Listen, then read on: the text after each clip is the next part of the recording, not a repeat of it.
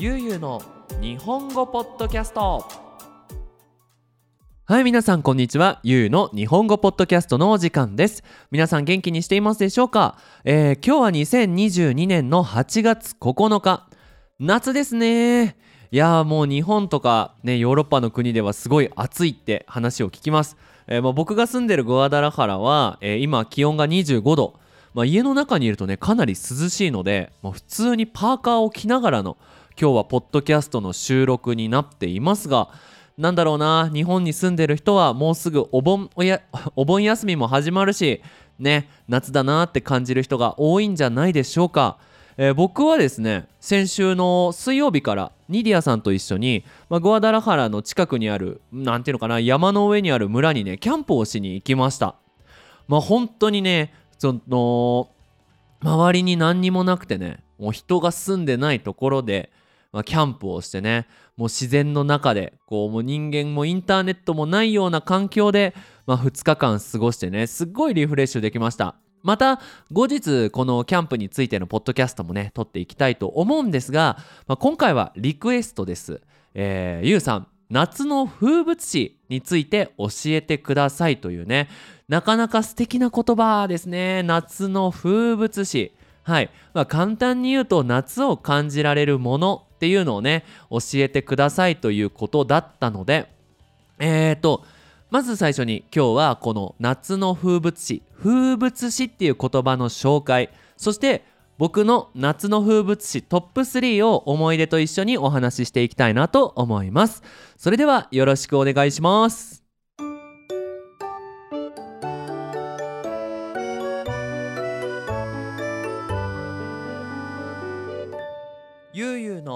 日本語ポッドキャスト。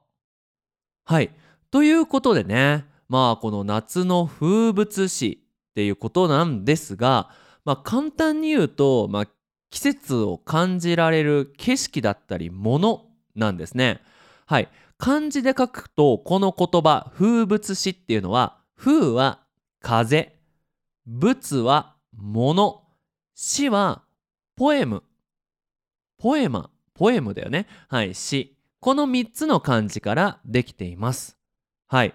今は、その、季節を感じられるものなので、例えばアイスクリーム、夏の風物詩ですよね、みたいな形で、ニュースでよく使われているんですが、この言葉、もともと意味はちょっと違っていて、まず、風物っていうのが、季節の景色、季節がわかるもの、詩は歌まあポエムということで昔は季節をテーマとした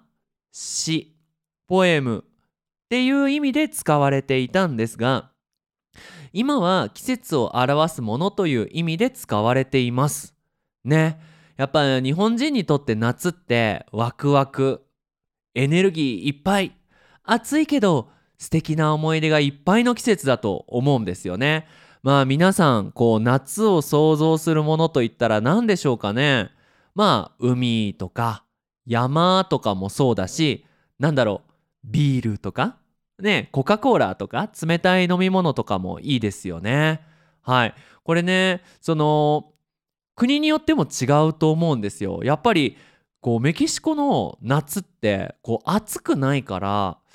なんかねこうメキシコの夏の景色といえばって聞くとなんか緑いっぱいみたいなね。緑いっぱいでちょっと涼しくてもうとにかく過ごしやすい毎日みたいな感じですかね。あと雨とか。はい。まあで今回はですねこのランキング形式で僕が日本の夏を感じられるこの風物詩を、えー、3つ紹介したいなと思います。はい。早速いきたいと思います。第3位。第3位は空と雲です。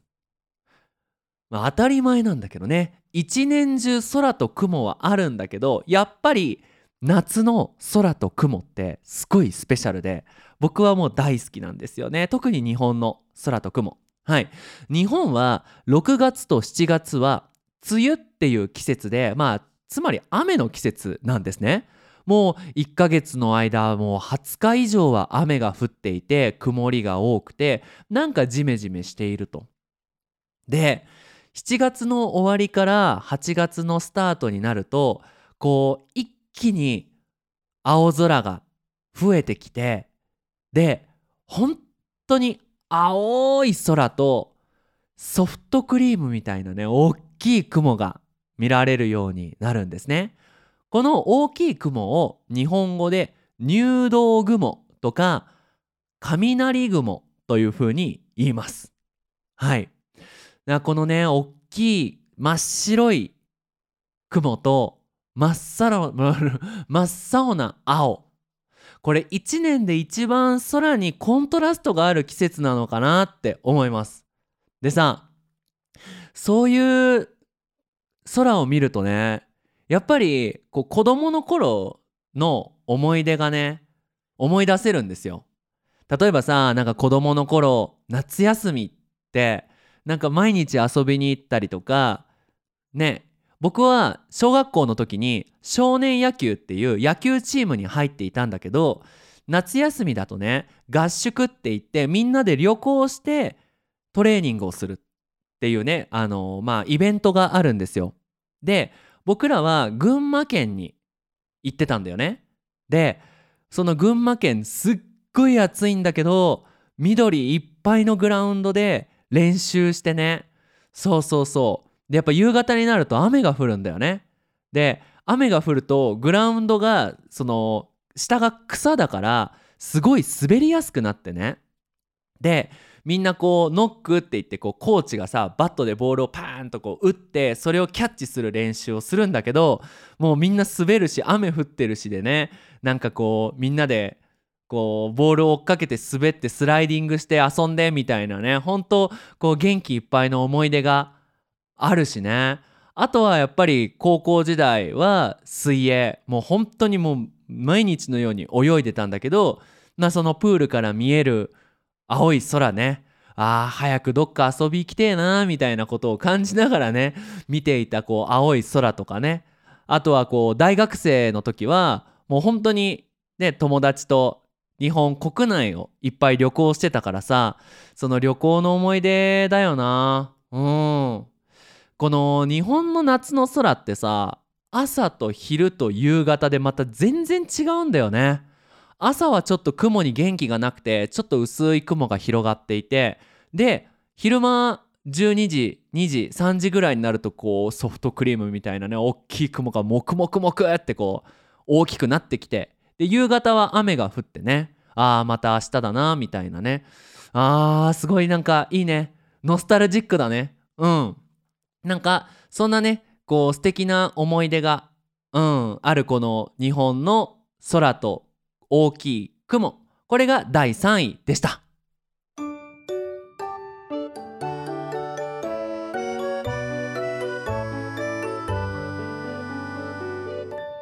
ゆうゆうの日本語ポッドキャスト。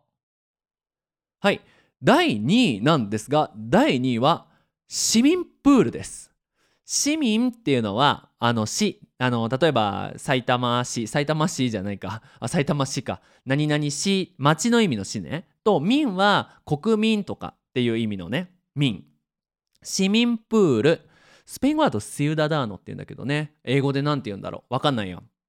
えっ、ー、とまあ要はその町に住んでいる人が行けるプールなんですよ。まあ市がお金を出して運営しているプールのことを市民プールっ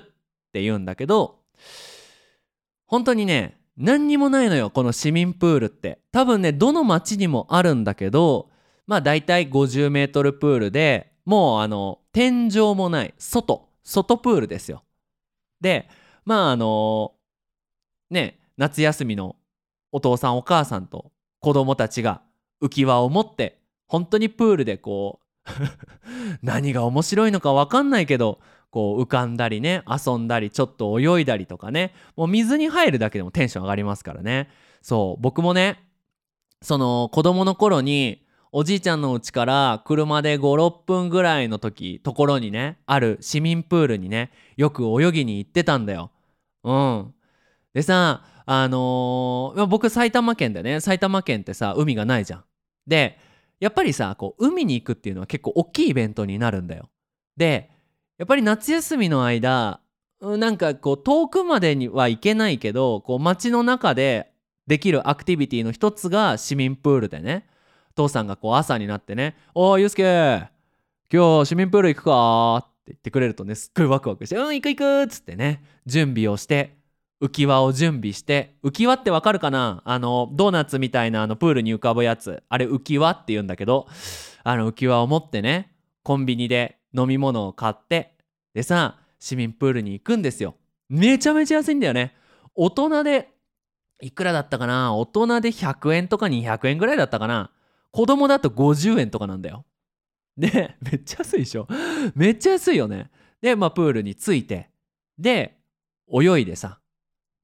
でこう市民プールってこうちょっとね入間市って僕の住んでいた町の市民プールは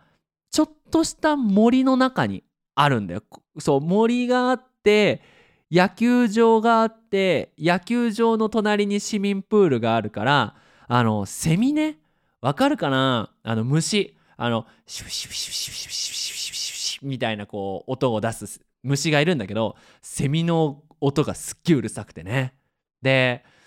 でこうまあ1時間にね1回お休みがあるんで10分の休憩がな。でその10分の休憩の間はみんな出なきゃいけなくて。でじゃあはいでピーってこうホイッスルが聞こえて「はい休憩です上がってください」って言ってみんな上がるじゃん。で上がるとさあのー、いろんな子供たちがこうプールサイドプールの横に座ってくんだけどその時にね学校の友達に会ったりとか、ね、幼稚園の先生に会ったりとかでお父さんだと父さんの友達に会ったりとかして「おー久しぶり!」みたいな感じで、ね、そこがまた市民プールの面白いとこだよね。でさ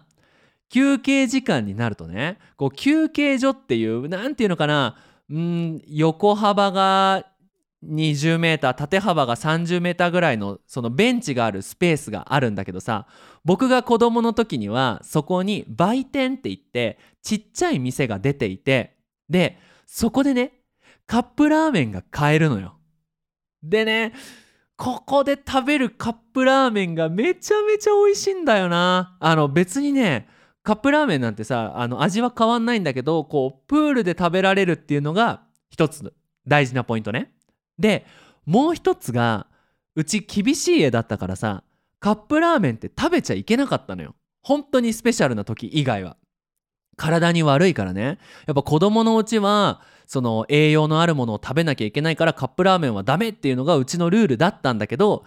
市民プールに行く時だけカップラーメン食べていいっていうルールがあって。でもうその時にねこうプールをプールでさお父さんと一緒にねカップラーメン食べて「うわあうめえカップラーメン」っつってね。うん。っていうね素敵な思い出がいっぱいあるんだけどただね子供の時だけじゃなくて実は大学生になった時にねその市民プールでアルバイトをやっていたんだ。うん。この何のアルバイトかっていうとこうライフセーバー監視員のアルバイトをやってたの。その溺れている子供がいないかっていうのをまあ一日ねこうプールの周りを歩きながらとかあのすごく高い椅子高い椅子に乗りながらこう見てね、はい、チェックをしてたんだけど僕にとってこのアルバイトがすごく楽しくてこう初めてね僕がそのアルバイト始めたのが大体19歳20歳21歳ぐらいの時なんだけど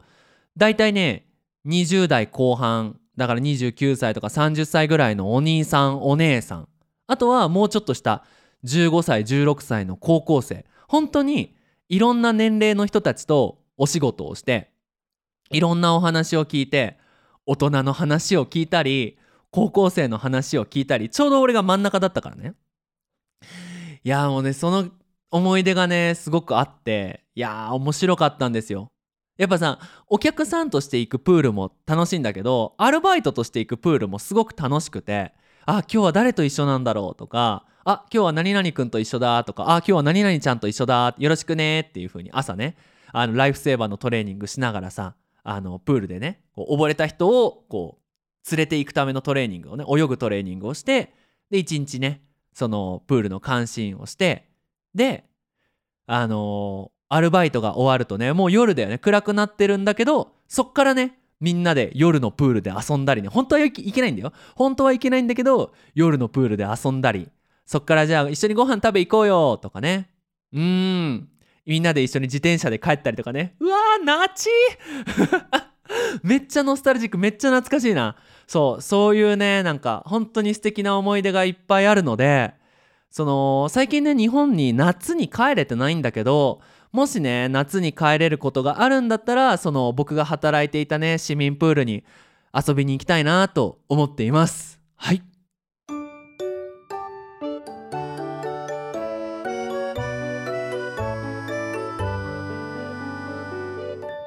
ゆうゆうの日本語ポッドキャスト。さあ最後になりますが第1位は夕方と日暮らしです。はいもうこれがね一番僕が日本を感じられるものなのかなって思います。あの日本の夕方って僕が子供の頃になるんだけど、まあ、子供の頃っていうと何年前？今から20 20数年前だよな？二十数年前はさ埼玉県の僕入間市ってとこに住んでんだけど夕方になるとねよくね雨が降ってたんだよ。でその夕方に降る夏の雨っていうのは夕立っていうんだけどその夕立のねこう感じがねすごく素敵で何て言うのかなこう一日暑いじゃん。で一日こう太陽の下でめちゃめちゃ元気に遊んで家に帰ってきて晩ご飯を食べるか食べないかぐらいになると雨がわーっと降ると空はちょっとオレンジっぽいんだよね街はちょっとオレンジっぽいでも雨がわーっと降るでそうなるとさあーなんか今日も一日終わるなーっていう風な感じがしておじいちゃんが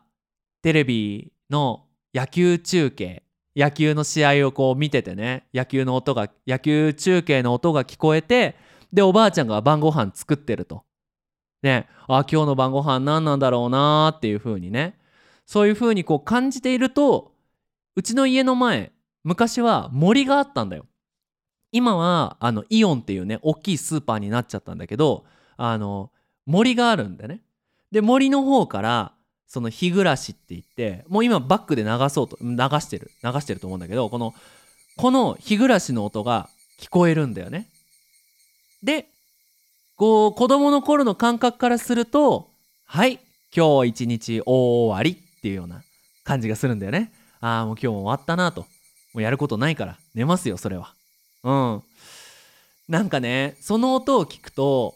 その涼しい音。日暮らしの音ってね涼しい音がするんですよ。でなんか懐かしい音。特にね大人になるとなんかこう夏でさ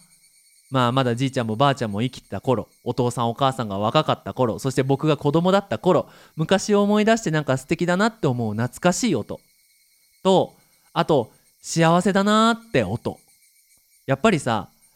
どんなにさどんなにお金を持っていてももうあの景色は見られないわけだよね。あのじいちゃんが野球を見ている景色。おばあちゃんが晩ご飯を作ってる景色。ね父さんがあのビールを飲んでる景色。ね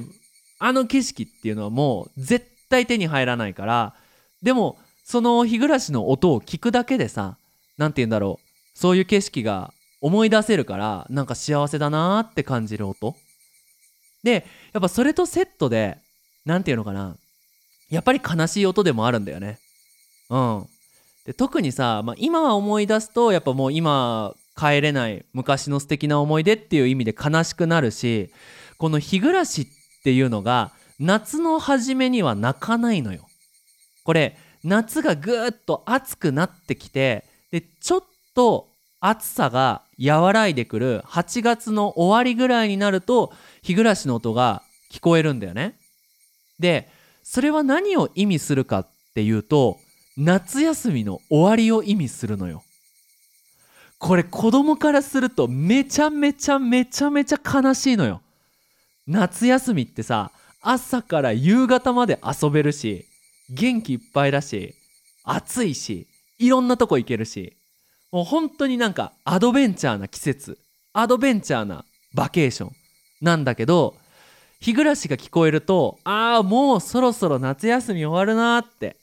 なんかお父さんが毎日家にいる。この時間ももう終わって。お盆休みが終わるんだなとか。ね。夏もうこれから海行くこともないんだなとか。なんかそういう夏が終わるっていうすごく悲しい気持ちと日暮らしはねセットになってるんですよ。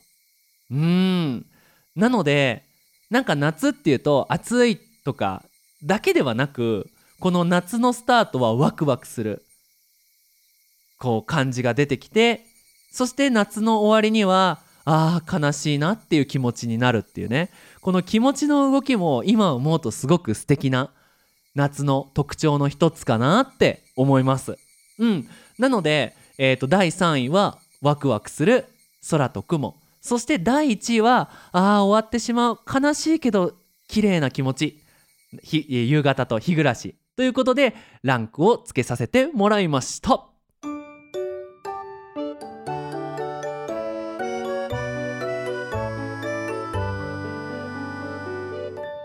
ゆうゆうの日本語ポッドキャスト。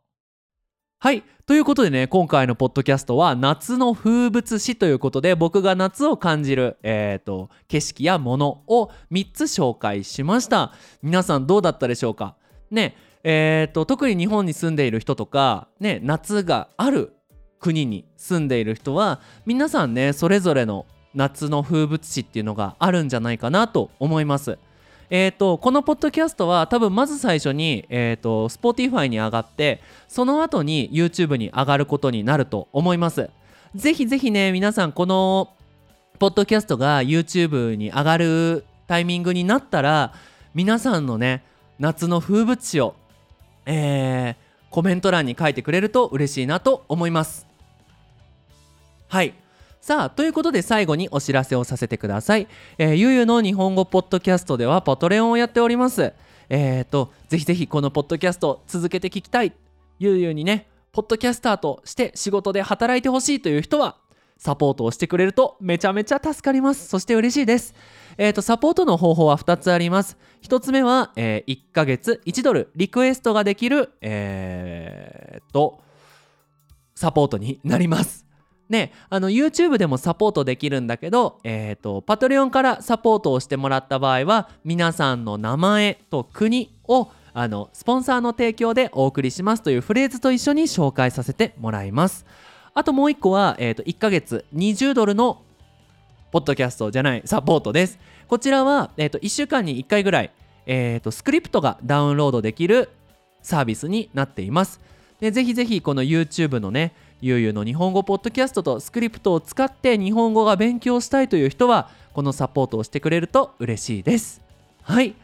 ということで皆さん引き続き日本語の勉強頑張ってください。それじゃあまたね。バイバイ。